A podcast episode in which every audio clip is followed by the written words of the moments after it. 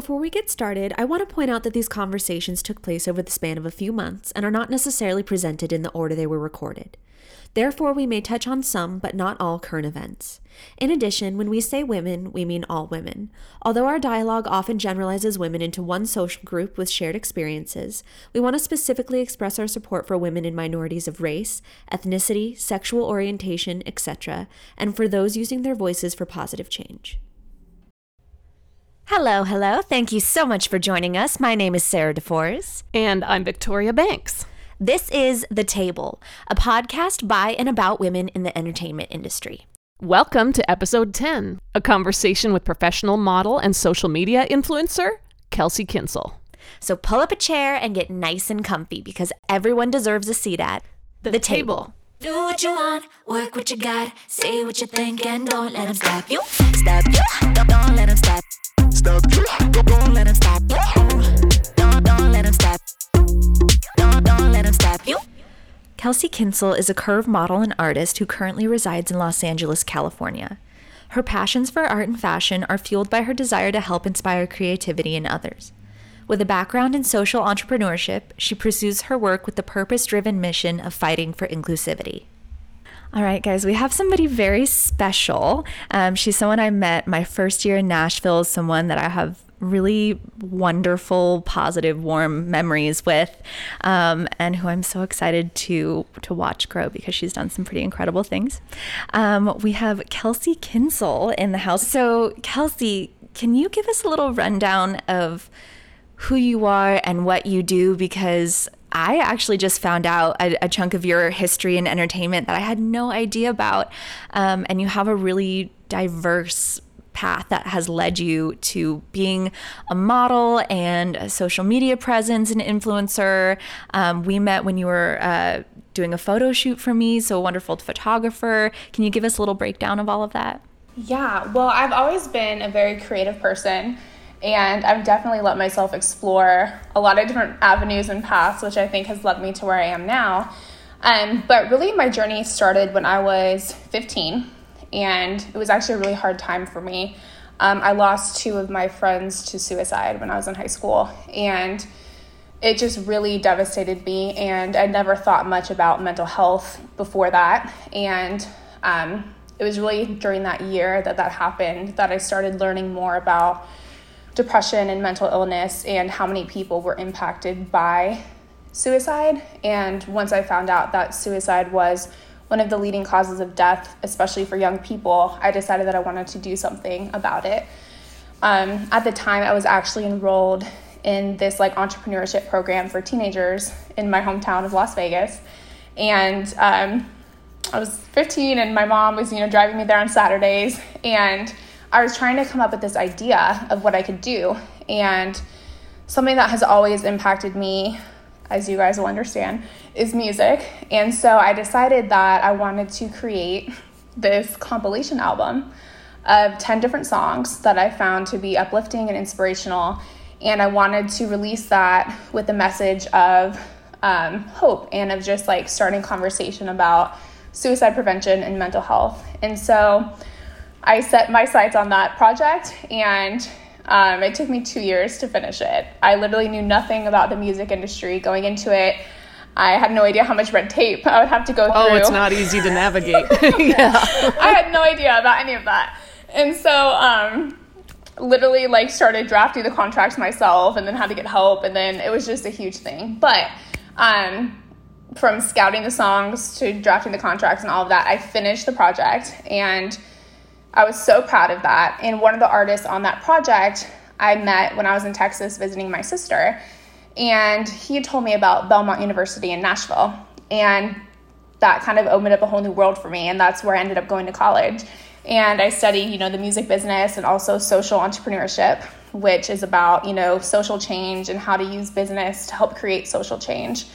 And wow. so that was kind of like my evolution into Nashville. Um, one of the artists on that project was actually Chase Rice, who is doing awesome things now. And um, it was just a really insightful project to be a part of. And another part of that was launching an awareness campaign focused on just starting conversations about mental health. And I had these posters made that said, let your hope shine. And that was kind of my main message was just let your hope shine. And so I would send these posters out to people that I thought were like super inspirational. And um, it kind of took off. I had like Kim Kardashian like post a photo, and I had like all these people join and like pose for the, you know, the photo. And um, it was just really cool and it opened my eyes to like how much potential we all have to create an idea and then to like put that into the world and help create like that ripple effect of positive change. Um, I'm really, really proud of that. And it's something that really launched me into my passions in, you know, media and entertainment and music and just all of that. And so, long winded answer, but that's what got me into Nashville. And then once I was in Nashville, you know, I explored a lot, whether that was, you know, blogging, photography, all of that. I worked a corporate job, I was a nanny. I did a lot and let myself really explore what I love to do. And I've always been interested in fashion. And so now that I'm in LA and working as a professional model, um, it kind of ties all of that together. And I feel really privileged to be in a position where a lot of my work is visible. And so I can use my platform to hopefully help shine a light on some of the issues that I'm passionate about. I mean, first of all, I kind of want to download everything you learned in your social entrepreneurship um, degree into my brain because that sounds fascinating. And I had no idea that they had that program. It was incredible. It was so interesting. And I was one of the first people, I think, to go through the program. I think there were a couple of like years that it, what do I say? Like a couple, I think it started a few years before I went through the program and um, it was just phenomenal. It was very hands on and just really empowered us to realize that we can use whatever industry we're in to help create that positive change. What a great time to have that at your disposal, especially now. Did you always know that when you started that? Obviously, you you've been super passionate and driven and knew that creativity and social justice were hinging points of who you were and what you wanted to do, but did you always have a super clear direction of the kinds of careers and path you wanted to take, or did that evolve as you lived and matured and just saw more of the world? I think it's a little bit of both. Like, I've always known that I'm more of a creative thinker. Um, the corporate jobs that I worked, I struggled, not struggled, like, had a hard time, but it just, it didn't match with who I am. And I think now I'm grateful that I went through those experiences because I can officially say, like, okay, I'm on the right path doing what I'm supposed to be doing. Um, but I've always been very creative and driven and inspired by art in all of its forms. I think art can be the way that you live. I think art can be painting. I think art can be music. It is so many different things. And I just am so inspired by people that create something and share their ideas and put it into the world. And so for me, I think I always knew that's what I wanted to do. I just didn't always know the proper medium for it. And I think as I've grown, I've really kind of established, you know, where my passions lie and where my strengths are. And it's definitely something that's come as I've gotten older.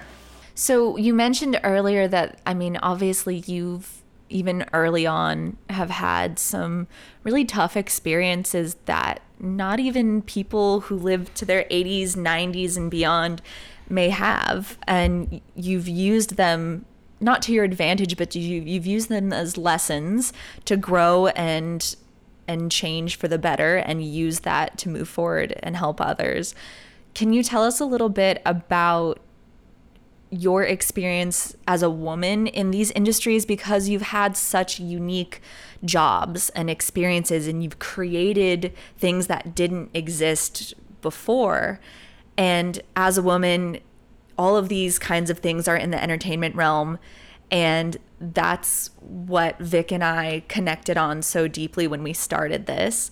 Um, do you have any specific experiences, good or bad, that were gender driven? Well, I think it's interesting because I've done so much and I feel like I'm still I'm getting older, but I feel like I'm still pretty young. And so I think in certain jobs that I've worked, I've definitely felt more of like the the pay gap and things like that as far as the industry goes.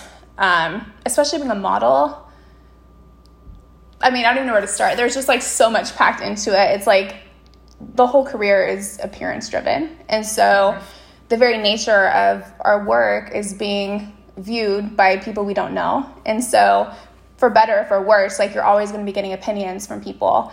And so, especially for people listening, um, I work as a curve model, which means that I'm not like a size zero sample size model. I fit the sample size of like the plus size models. And so that comes with a lot as well. And so, a lot of times, personally on my like personal social media, I feel like I've curated a really awesome community and I don't get a lot of hate. But as far as the industry goes, a lot of the plus size models get a ton of hate and a ton of like um, trolls or whatever you want to call them online. And um, a lot of it comes from men and also women, but a lot of it comes from men. And I think that it's very complex and it's there are a lot of layers to it, but I think it's a lot of social conditioning from the types of women that we're used to seeing in the media and um, the ideals that have been portrayed. And so, for me, what I'm trying to do is to help represent a different ideal and show that you don't have to match one ideal, that you can be yourself and help create your own path and do what you're doing no matter what you look like or what you have to say. So, to answer your question, that's kind of, you know, um, something that I've noticed is more so just like opinions of, you know, strangers whenever they're seeing like your photo, your image online, and just kind of feeling that pressure, I guess, of like public opinion. I think about the discussions that we've had as creatives in in songwriting, as you know, musical artists.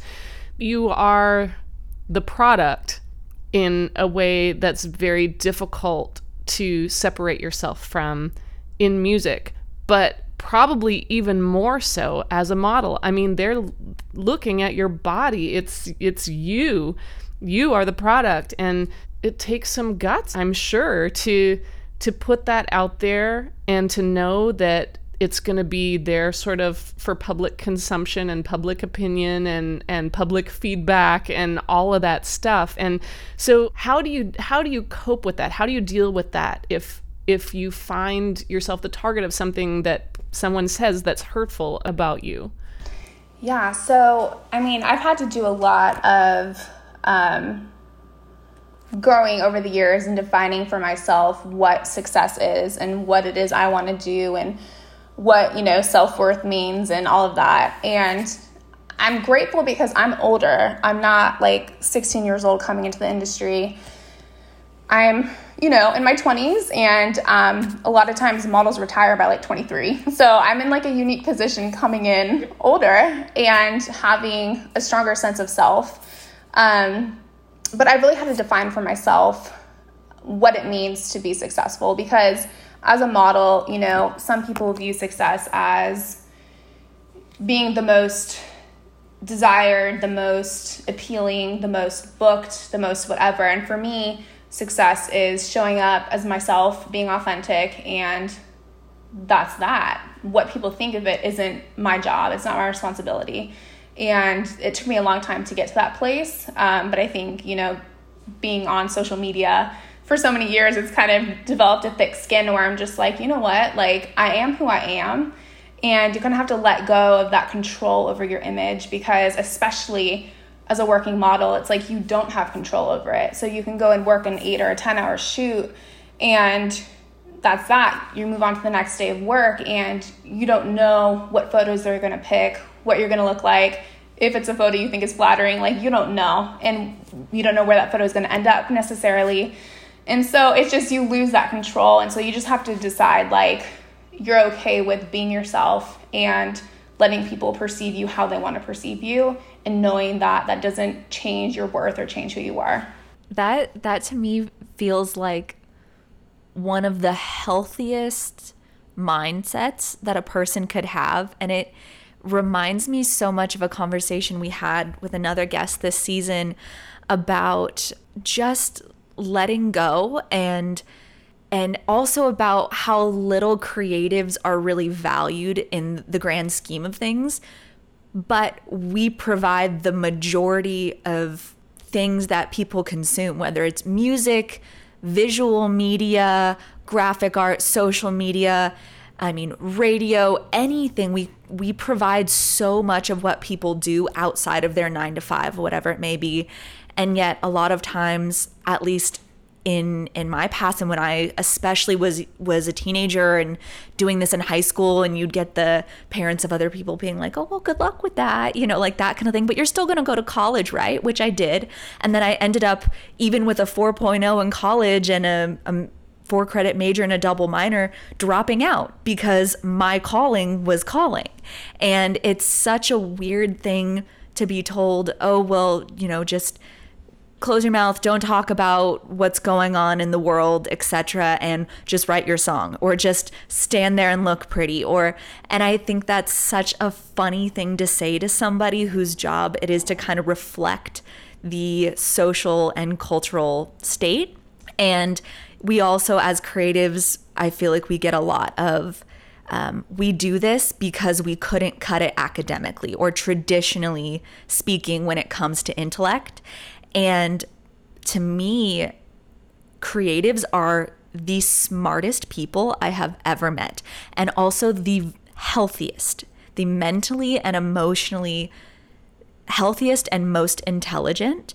Um, and the fact that you can stand there and do what you do, which entails so much more than anybody knows, it's not just standing there and looking pretty. It's preparing, it's going to callbacks, it's standing there trying on the clothes and having discussions and going through even more than I know about that, which is very little. Um, what has your experience been with any kind of pushback or trying to broaden people's understanding of what it is you do and what you're you're trying to do? You know, I think that's something I'm still figuring out. Um, yes to everything you said, by the way. I'm in complete agreement. Um, I mean, it's crazy. Like being a model, you're going to castings all the time and you're going to meet with a client or a brand or a designer who has a specific idea of what they're looking for.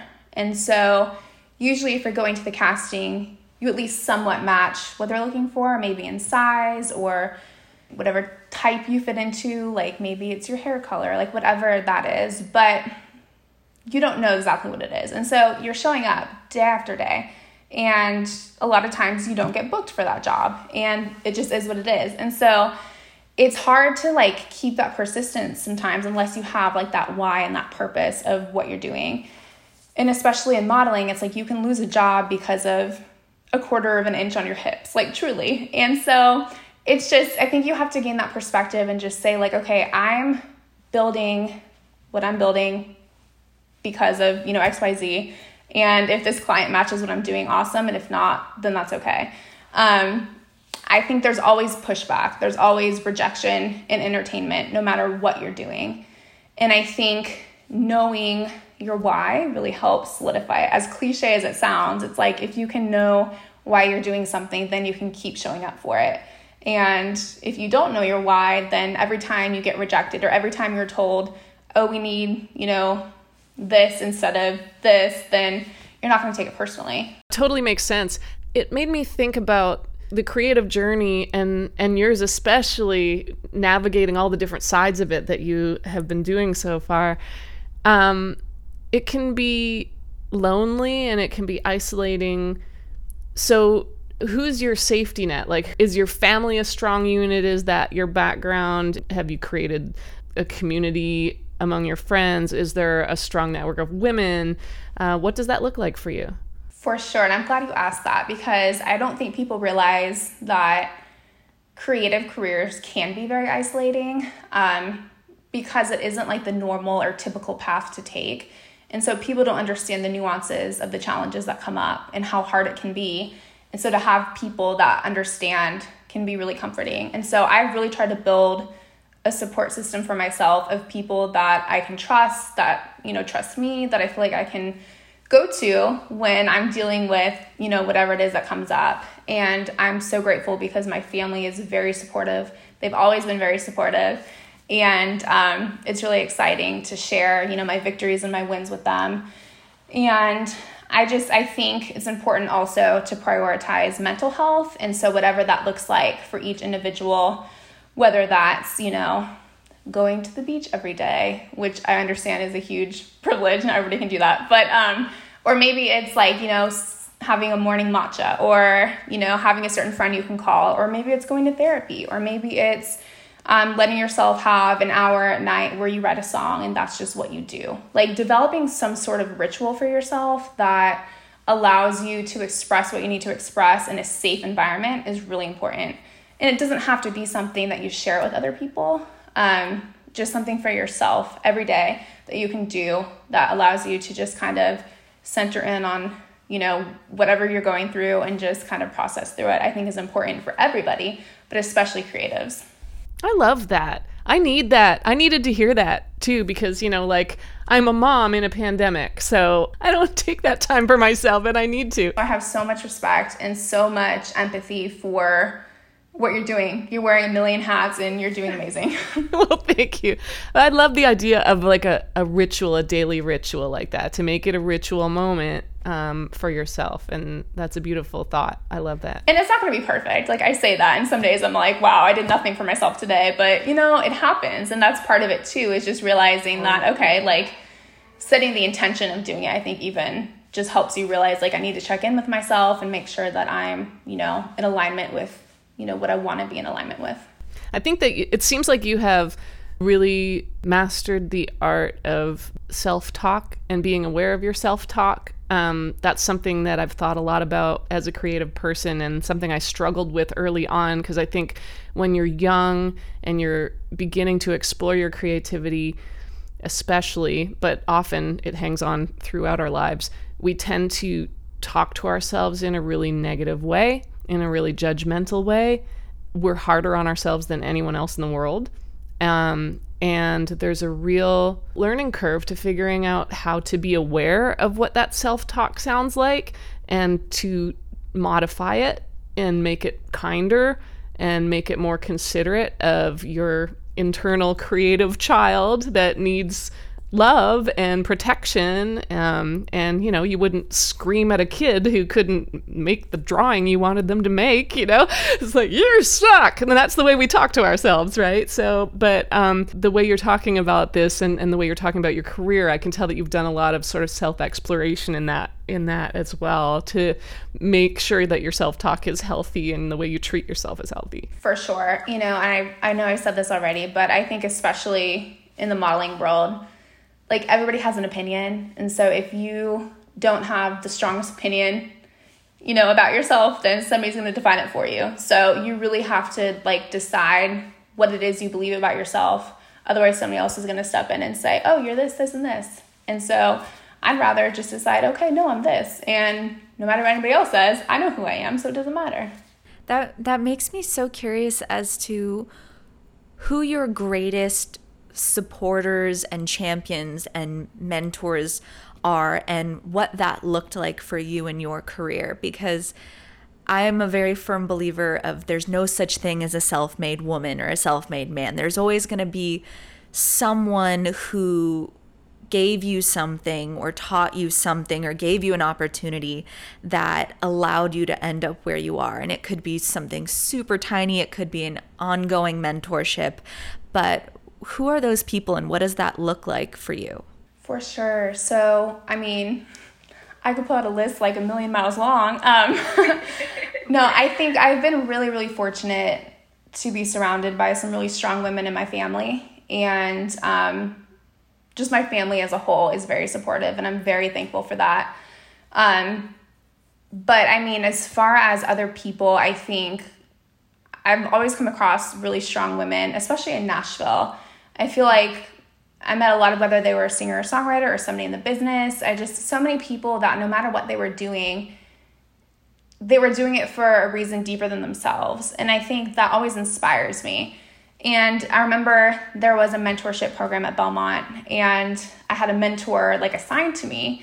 And she was like a very successful person in the industry. And I just remember she made time for me like every week during that semester and she would pour into me and just say like you don't have to know what you want to do right now but like give yourself that permission to explore it and I was like you know what yes that's what I need to hear because like we have so much pressure from society, from ourselves, from everywhere that we need to know exactly what it is we want to do. And that's what we need to focus on that one lane and master that one thing. And that's just what it is. But I've always been like opposite of that because I think it's important for ourselves to like have the ability to explore and to see what we're good at, see what, you know, maybe we're not so good at and go from there. And so I'm grateful for her and I'm grateful for so many people that have always kind of encouraged me to explore those ideas and let myself, you know, be the adventurous person that I've always been. So those people can be so instrumental in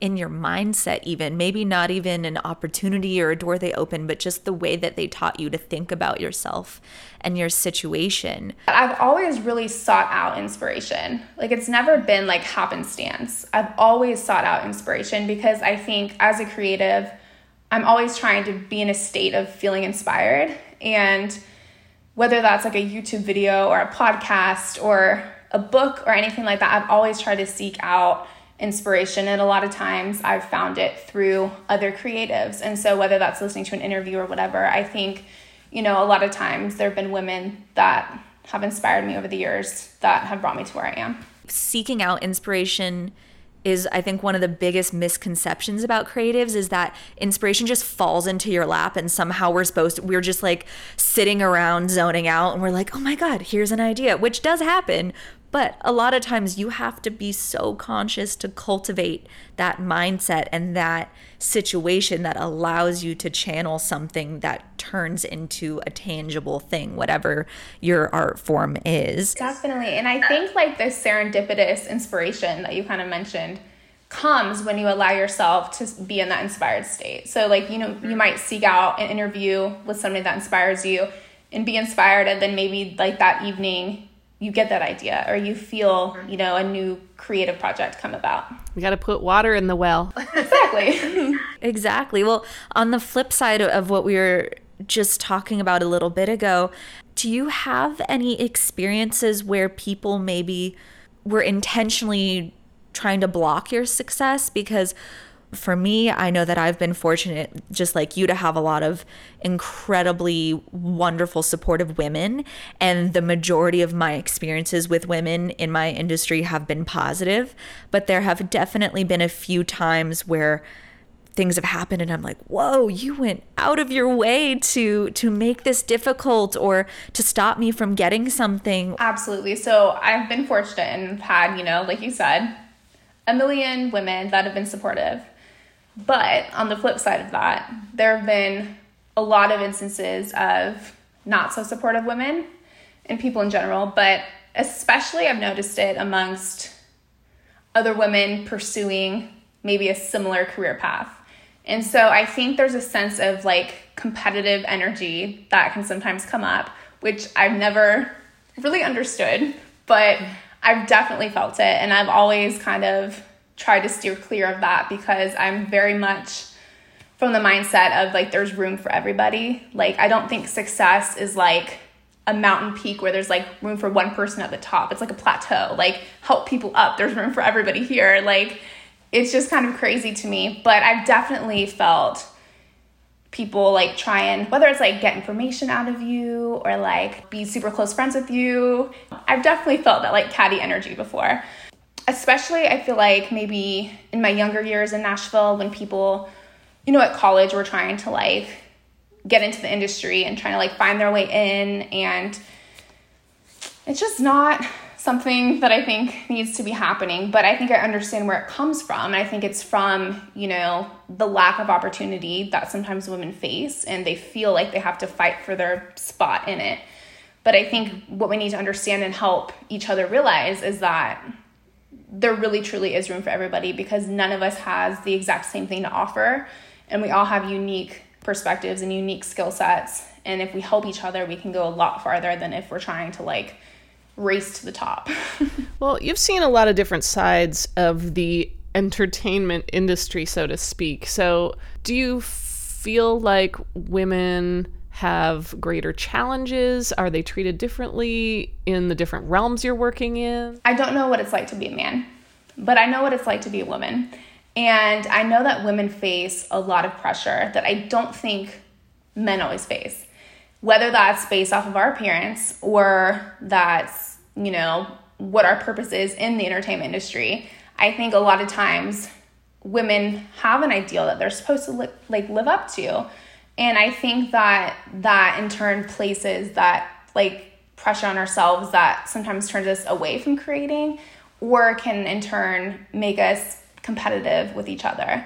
And I think it's just something that the more we talk about, the more we can understand and kind of find a way to navigate it.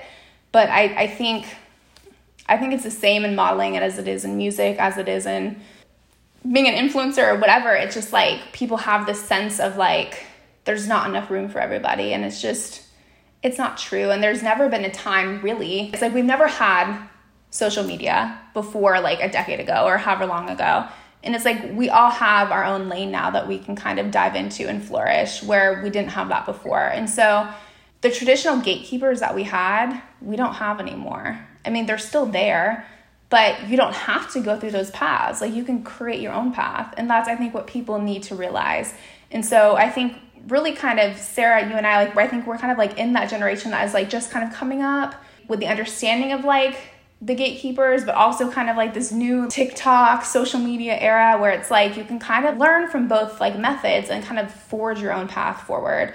And the more that we help people realize that, I think the less competitive and the less pressure that we'll face as women, as anybody, because we'll just be able to be ourselves and contribute our art instead of focusing on competing for a spot somewhere. I think that's so true. And, and even further, now more than ever, if there's not a path for you, you can either create one or just hang out for another six months or so. There's gonna be another app or another platform or another website or a company that springs up to address the issue that you're experiencing. And I think you're so right in in talking about a lot of that that blockage and resistance coming from just mere energy because a lot of times people think that kind of thing is an action, a specific going out of your way thing that someone did. And the majority of the time, it's more an energy, it's a mindset, it's a reasoning behind how someone acts and goes about their day. And that is the majority of what I've experienced. I'm super bad with learning when when I I just don't have to share anything or say anything and I'm the first person to give all the information because I want to help and then feel icky about it because I realized it was a very takey kind of situation. It's such a hard thing. And I think sometimes people don't even realize that that is their intention behind that interaction. But when you have a me against them mindset, that's inherently where every situation is gonna come from. Um, do you have any ways that you've learned to deal with those situations? Any ways that you protect your energy?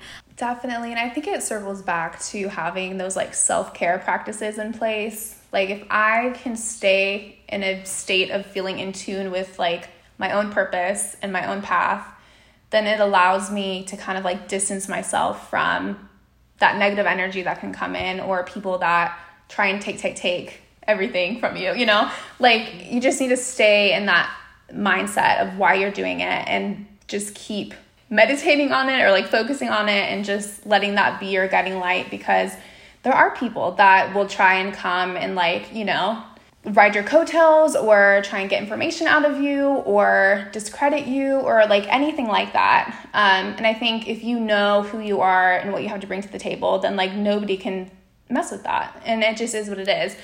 But I will say too, I'm very much like you, Sarah, and I always try and like give and help and try and like share the information that I have because I think it's important. But there have been instances where I've done that and it's in hindsight, I've been kind of like, okay, maybe I shouldn't have given that person the time that I gave them. And it's kind of a balancing act of just kind of trying to like make yourself available, but also having those boundaries and saying, like, okay, you know, maybe I can help this person in this capacity, but maybe next week I can't. And so just like letting yourself say no and have those boundaries, I think is really important because people will take what they can take. Yeah, that's a tough thing to learn and it's a tough thing to navigate. It's always a tough thing to navigate when to say no, wh- how much of yourself is too much to give, and when is it suitable to do that. And you're very, you have a lot of clarity, obviously, on your why. How do you feel in situations when you are, when there's confrontation or when you're uncomfortable? Do you feel like you are confident in speaking up in those situations or do you struggle with those moments? I've always been very non confrontational but I've also like always kind of advocated for myself in the way that I know how to. Does that make sense? So it's like I feel like my way of advocating for myself might not be confrontational, but it might be like removing myself from a situation or like doing what's best for me. Does that make sense? Like yeah. I don't like confrontation, but I think it's important, especially in entertainment, to know your boundaries and to have like those solid lines drawn. Um, but yeah, no, it's taken me a long time to feel super confident in voicing boundaries and like making sure I'm able to confidently, you know, say no or disagree with people and all of that. And I think that comes from being a woman and also being a woman in entertainment. That can be hard to do. Yes. Um, I have to recommend for anyone listening the book When I Say No, I Feel Guilty. It's a old school book on assertiveness, but it changed my life reading this book. And it's just some of the most basic things um, about how you don't have to give an excuse for why you can't do something. You know, you can just say, I'm unavailable. I can't do it. You know, um, just really sort of bringing it home that you have a right to your feelings and your emotions and your reactions, and they don't have to be justified and they don't have to be rational. You have a right to those. And uh, those kinds of things. I mean, I'm the same kind of person as you, where I don't, I don't like confrontation. I want things to be harmonious, and sometimes you just find yourself in places where you have to be able to speak out and carve those boundaries, carve those lines with people when they just don't get it, that they don't get the hint, you know? yeah, no, there's a time where you have to be direct and you just have to let it fall where it falls. what about your your team now? Um, and I don't know exactly what that looks like for for a model because I've never been in, in that industry. But um, speaking of confrontation and situations where you might not feel comfortable might need to stick up for yourself. I'm sure that there's been situations like that. My one of my very best friends in college was a model. She'd been doing it since she was probably 12 or 13. Um, and I always remember when she was telling me she actually she's in law school now, an incredibly intelligent woman, and she had a very interesting experience where her um, family really wanted her to be in that industry and she was good at it and she liked it but she was like i want to be a lawyer. Like i want to be a lawyer and she always told me one of the things that really pushed her to be solid in that was standing on literally a, a pedestal like a, a platform in a, the tiniest black bikini you could ever imagine as like a 15 year old girl and having modeling executives like pinch her skin and talk about her measurements and talk about, oh, well, you need to be skinnier here, this, and and then being offered a, a giant contract and deciding not to move forward. But um, she was still in the industry to a degree when we were in college, and she spoke about that so beautifully as a learning experience but i always think like as as an artist i've definitely had people comment on my body when it was completely not necessary. And as artists and in entertainment we kind of sign up to that to a degree. But i'm sure that you've had experiences where you're like oh i feel like I'm not comfortable with this. Do you have any advice for women, especially women trying to be in the modeling industry, on how to deal with those situations and maybe ways that you can involve your team? Absolutely. That's such a good question. And first off, I think it's really important to find a team that you 100% trust and that you're on the same page with because those people are advocating for you. And if they're on the same page as you, then they're gonna be able to put you in situations that you feel comfortable in. Um, I'm very lucky. I love my agent. I get along with her so well, and we're on the complete same page about basically everything. Um, she's awesome. So I've been fortunate to not really be in situations in the industry like your friends. Um, but I think that's because I've really solidified my goals with my agent, and also I'm coming in the industry a little bit older. I think if I were younger, I think I would have faced a lot more of that. Um, and not knowing how to advocate for myself. But now I'm able to say, kind of like, these are the types of clients I want to work with. I don't want to shoot lingerie. I don't want to do this. And feel comfortable saying that and maybe turning down a client or a contract that doesn't align with what I want to do. Um, but there have been situations in the past, not in the industry, that definitely have not been in alignment with who I am, that I've had to learn how to, you know, say no and have boundaries and things like that.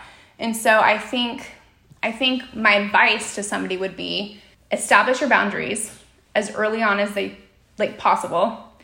Have a team that you fully trust and make sure that your team knows your boundaries ahead of time and have like a plan of action. So if you find yourself in a situation that feels uncomfortable, make sure you have a plan ahead of time so you know what to do because you might feel flustered, you might feel like okay, I'm on set, what do I do? Have your agent on speed dial or whoever it is and be ready to call them and say, I feel uncomfortable, I'm leaving, or whatever it is. And just know ahead of time that if you find yourself in a position where you feel uncomfortable, know what you're gonna do. Boundaries are so important. I was talking with someone the other day and she was like, Isn't it insane how much credit we give a person for just merely respecting a boundary that we set? That shouldn't be a insane idea that oh my gosh someone actually respected my boundaries. But it's pretty crazy how often people hear or see a boundary and are like no i don't like that. I'm gonna gonna keep going. So that's i think some of the best advice you can give anybody in any situation. Um, and i'm really curious as to how you go about championing other people when you're in that position because I was telling Victoria before we got on since you both had never met before kind of how we initially met. And I'm pretty sure we met on a Facebook group for girls that live in Nashville or something. Like very early on to when I moved to Nashville and I was looking for someone to do a photo shoot. I hadn't had pictures in a while, and I met Kelsey in like the comment section of the post and just loved her and and thought she was great. And we had a photo shoot. You just came to my house and we and we did some like different looks and stuff. And I was telling Victoria that I'm pretty sure up until then I'd never worked with a female photographer.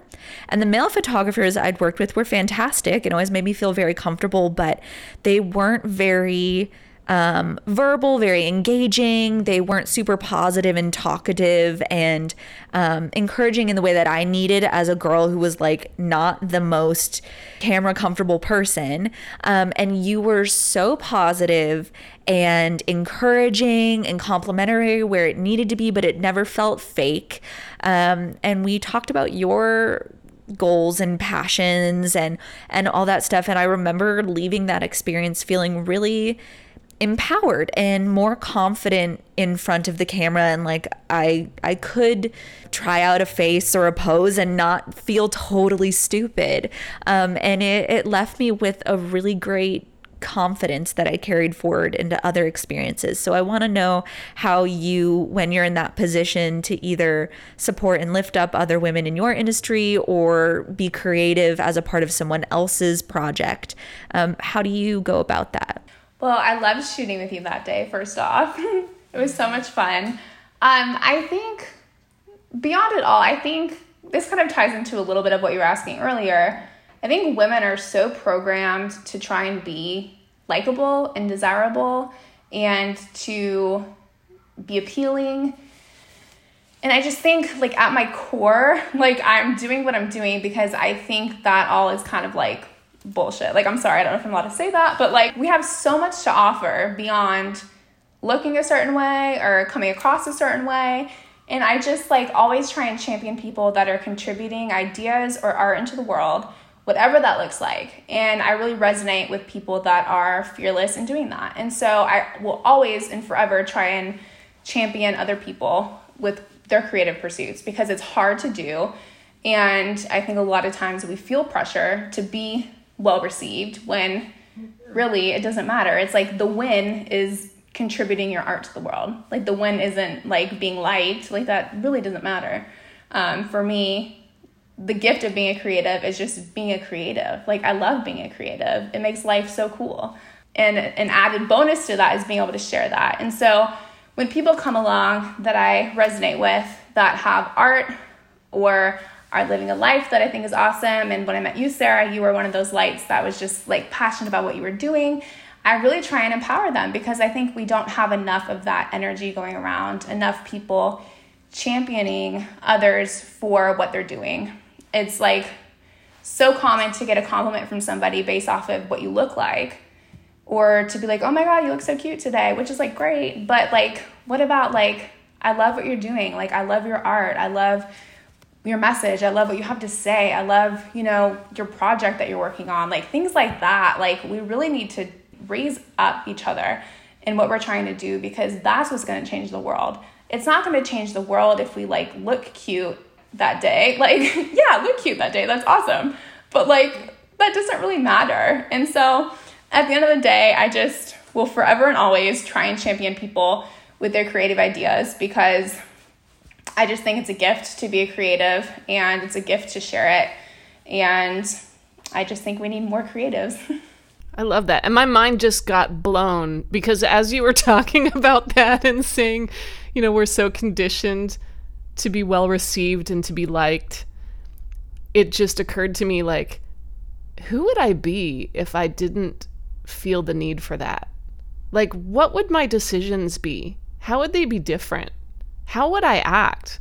I would probably do more things that I needed for myself and a lot fewer things that other people seem to need from me. And, you know, it just kind of, for a moment, at like the top of my head blew off just thinking about that. I could see it happening. I looked over to the little Zoom box and I was like, I saw it in my Victoria's mind. She was like staring off into space. I that's so incredibly true though, and I love that you brought that up because I, especially since starting this podcast, have been really conscious to try when I do compliment someone, first of all, have it actually be true, not just complimenting someone for the sake of wanting someone to like me, which sometimes definitely happens. Um, but I've always tried to do something that's not visual um, as a compliment. And I think that's so important because going off of what you were saying, women are so conditioned to be known in their entire existence from how they look. Um, I always think back to a lesson from one of my teachers in college about uh, gender communication. That's kind of where my communication focus was. And they did a study and they found that in the raising of boys and girls, boys were conditioned to fail. They were conditioned to take all the big chances and they were applauded for failing because they tried.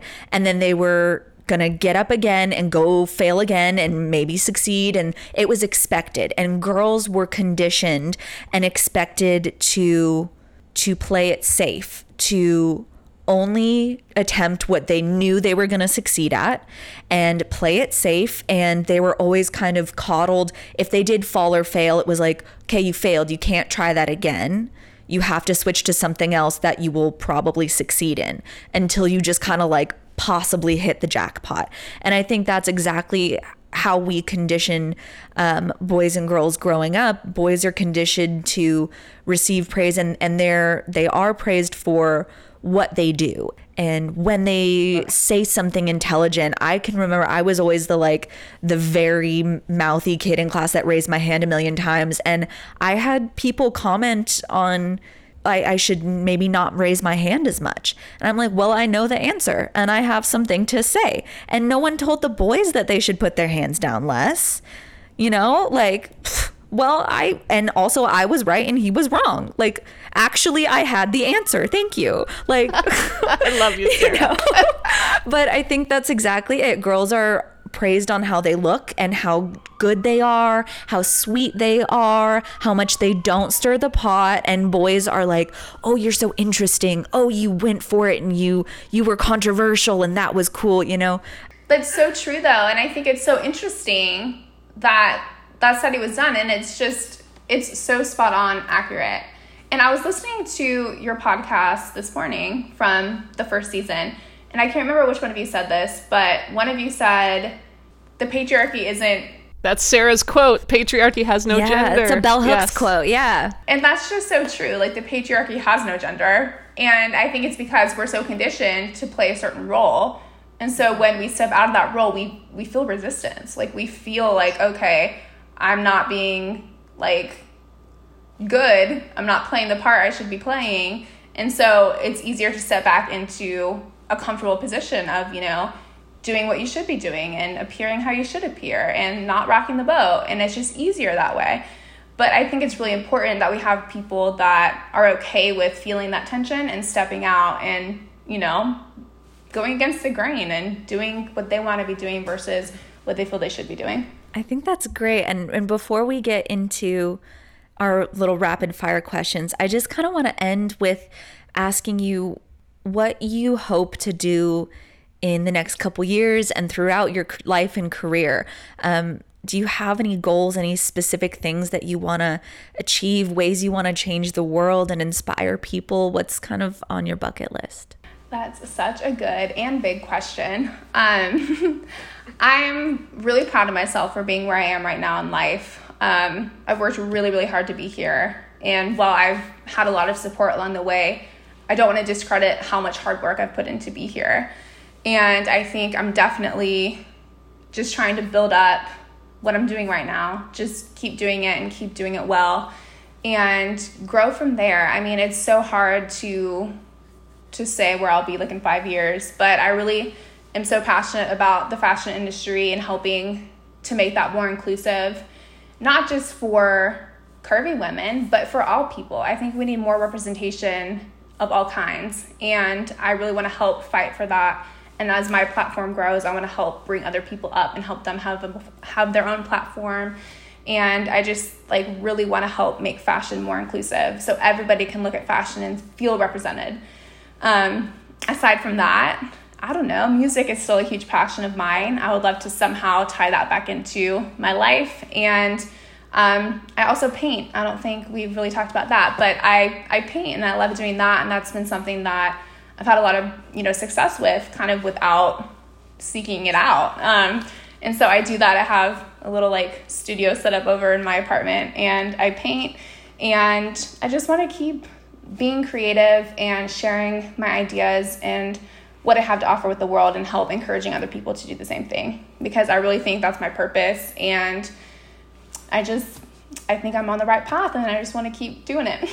I hope you do too. And I love the idea of making creating a society where where more people can see themselves in the in the media that that we see. That's huge. I mean, Mickey Guyton talked about that too, where she she looked around and didn't see a her anywhere and how isolating that was and how discouraging that was and how life-changing would it be for so many people to be able to look and see themselves reflected in the TV we watch and the magazines we read, uh, you know, the ads. Uh, it's it's really a powerful thing, and and it's tied also to the issues of mental illness, the issues of suicide, when people don't feel like they fit in, when people don't feel like they're accepted and embraced and loved and or lovable. So um, it's it's powerful work. It's it's important work that you're doing. So I love that. Also, I forgot to mention this, but a woman who really inspires me is Coco Rocha. I don't know if you know who she is, but she's just like iconic supermodel. And I actually had the chance to train with her or under her um, during quarantine. She did this like virtual training, and it was me with like 20 other models who are kind of new. And it was insane. And she's the perfect example of a woman who is building up other women and she's had so much success and has walked for basically every major designer and she was you know helping us and helping us like figure out what we want from our careers and i just think she's a perfect example of somebody who recognizes that there's enough success for everyone that's beautiful. I love her. We'll put links to anything that we kind of call out here. So I'll put a link um, to her stuff um, in the description. But I know I said that was the last question and we wrapped it up so nicely, but you made me think of something that I just find so insanely interesting. I have to ask you. Um, you mentioned painting and we never talked about it in person, but I saw you post your paintings, guys. They are insane. But you have, um, I'm blanking on the name for it, but you see music in color and in, in, art and then that's at least the stuff that i'd seen you, you paint that so it's called synesthesia, And um, I see color when I listen to music, and it took me a really long time to recognize that, like, not everybody experiences music that way because for me, it's just been so normal. Um, it really, I think, was like a couple years ago that I recognized that it wasn't like something that everybody experiences. And so once I realized that, I was like, oh my gosh, like, I should start like painting the way that I see different songs. And I did, and I started kind of sharing it just here and there on social media and then I would have people reach out and ask me to paint like their wedding song or like just like different songs that meant something to them. And so I've had the opportunity to paint for like one of my favorite actresses here in LA and just like people from across the country that want to celebrate their anniversary or just fun things like that. And I love it. And I love getting to share that experience with other people. Wow, how cool. I wish I could see that. wish I could see my music. When I saw you post that, I was like, I'm so jealous, and I just want to Yes. like, pick your brain about all the things and and guys, you have to go look at her her page and see these paintings because it's so hard to describe, but I think they're kind of a perfect metaphor for you as a person.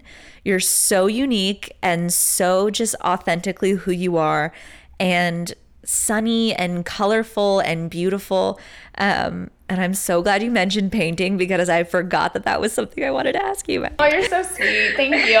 No, I just, I don't know. I think, I don't even try to be this way. I just, I think, I just naturally think differently than most people. And when I recognize other people that are kind of going against the grain, I just want to champion them and be like, don't listen to the naysayers. Like, keep making your art because it, it matters and it's impactful. And I just, I think the world needs more people that feel empowered to share their ideas with the world. Let's dig into our rapid fire questions. Do you have a favorite creator at the moment? Somebody that I actually really am obsessed with right now is Yvonne Strahovski. She's an actress and she was in The Handmaid's Tale and a new Netflix series called Stateless. And I just am obsessed with both of those roles that she played in those films. And I just think she's so incredible. And acting is an art form that like is not very familiar to me. So I have so much respect for people who do it. And I think that she just did amazing in those roles. And they're both super important films about social issues. So highly recommend checking that out. What about your favorite trend? Okay, I don't know if this counts as a trend, but I think just like people feeling more empowered to share stuff on social media, like just like creating and like TikTok and things like that. I think that's so cool. I think it's something that didn't really exist when I was like, you know, in middle school and all of that. So I think it's cool that people think it's cool to just share their perspective online. yes. Did you see? I think sh- she's a model and actress, and she just sh- shared recently on her social media photos from the stillbirth of her child. Chrissy Teigen. Yes, Chrissy Teigen. And it was one of the most powerful things I've ever seen. It was photos from the hospital room, and it was just real, raw pain she was in in that experience. And I had a really interesting conversation uh, with my husband about it because he was like, Oh, why did she feel like she needed to show that? Oversharing. And I'm like, I don't think that's oversharing because I think there are a lot of people who have been down that road and nobody can relate to it. Nobody knows and they feel alone. And now she just put it out there and it's it's the real thing and that's what it looks like, you know? And I there's such power in that. There's such power in just being open about uncomfortable and ugly experiences that you have that people might be ashamed to share, you know? Um it takes the it, takes the stigma out of things. Absolutely. I completely agree with that. And I think I I think it's so powerful the time that we're in because we truly have the ability to log onto our phone, type whatever you want to type, post whatever image you want to post and just send it out there and connect really with anybody. And I think like that trend, I guess, of being able to do that and be able to share authentic moments is really powerful. I think it's so important. I don't know if, if you find this, but I feel like I've always found that the people who are really upset at the quote unquote oversharing are the people it's not geared towards are the people that that don't have the experiences that can relate so to me as a woman even though i've never been pregnant and i don't have kids um, I know that I'm really thankful to grow up in a time where people speak openly about how common miscarriages are. Because I know that when I do want to have children, that may be something I face.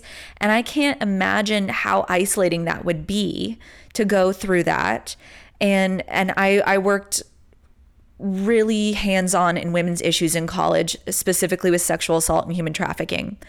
And a lot of that was not even academically. It's something that happened from what I studied. Um, and I can't tell you how many times I have made phone calls for people because they were too um, emotional to make those calls just for even like an STD screening for times where people I knew had been assaulted and they came to me because they didn't know what to do and they didn't know what their options were. And they came to me because I spoke about what I was studying. And I like, I don't even know how many people have been saved by someone speaking out about their experience with suicide. I can't imagine how many women have felt empowered and like they aren't alone from seeing Chrissy's post. And the people who are upset are the people that it's not meant for. You know, that boils down to what we were saying earlier about having that mindset of like knowing your why, knowing who you are and what your story is, and feeling empowered and showing up as yourself because there are always going to be people who don't align with what you have to say.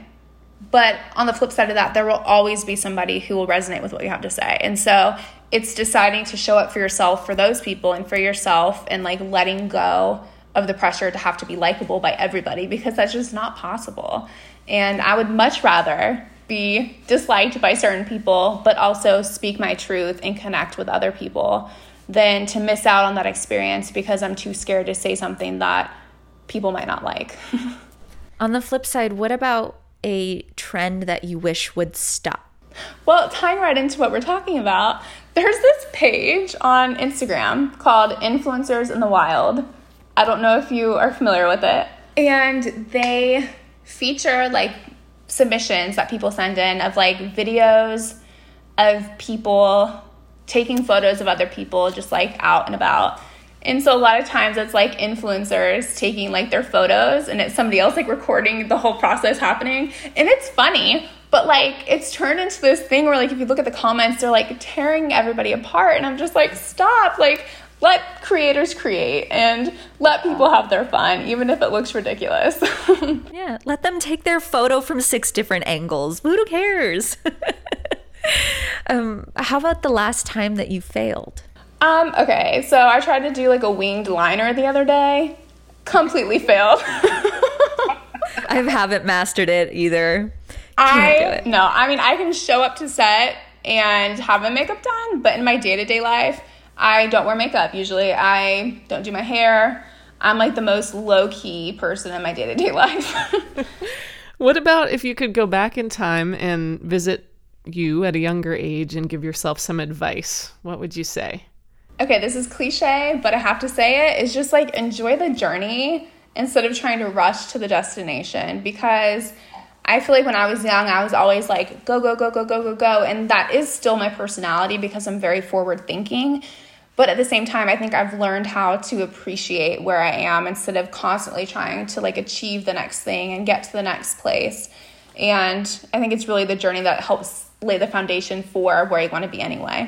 Beautiful. Well, thank you for spending your night with us and sharing your journey. Thank you so much. I was so honored when you guys reached out, honestly. And if I can ever do anything to help support you guys, let me know because I think this is so important what you're doing. To stay up to date on all things the table on social media, join us on Instagram, Facebook, or Twitter at the handle at sign the table women. Our theme song, Stop You, is written and performed by yours truly, Sarah DeFors, co written by Taylor Foley and Will Macbeth, and produced by Will Macbeth. And as always, we'll include links to any creatives, music, television, etc., referenced in this episode in the episode notes. We'll see you next time on the, the table. table. Do what you want, work what you got, say what you think, and don't let them stop you. Stop you, don't, don't let them stop.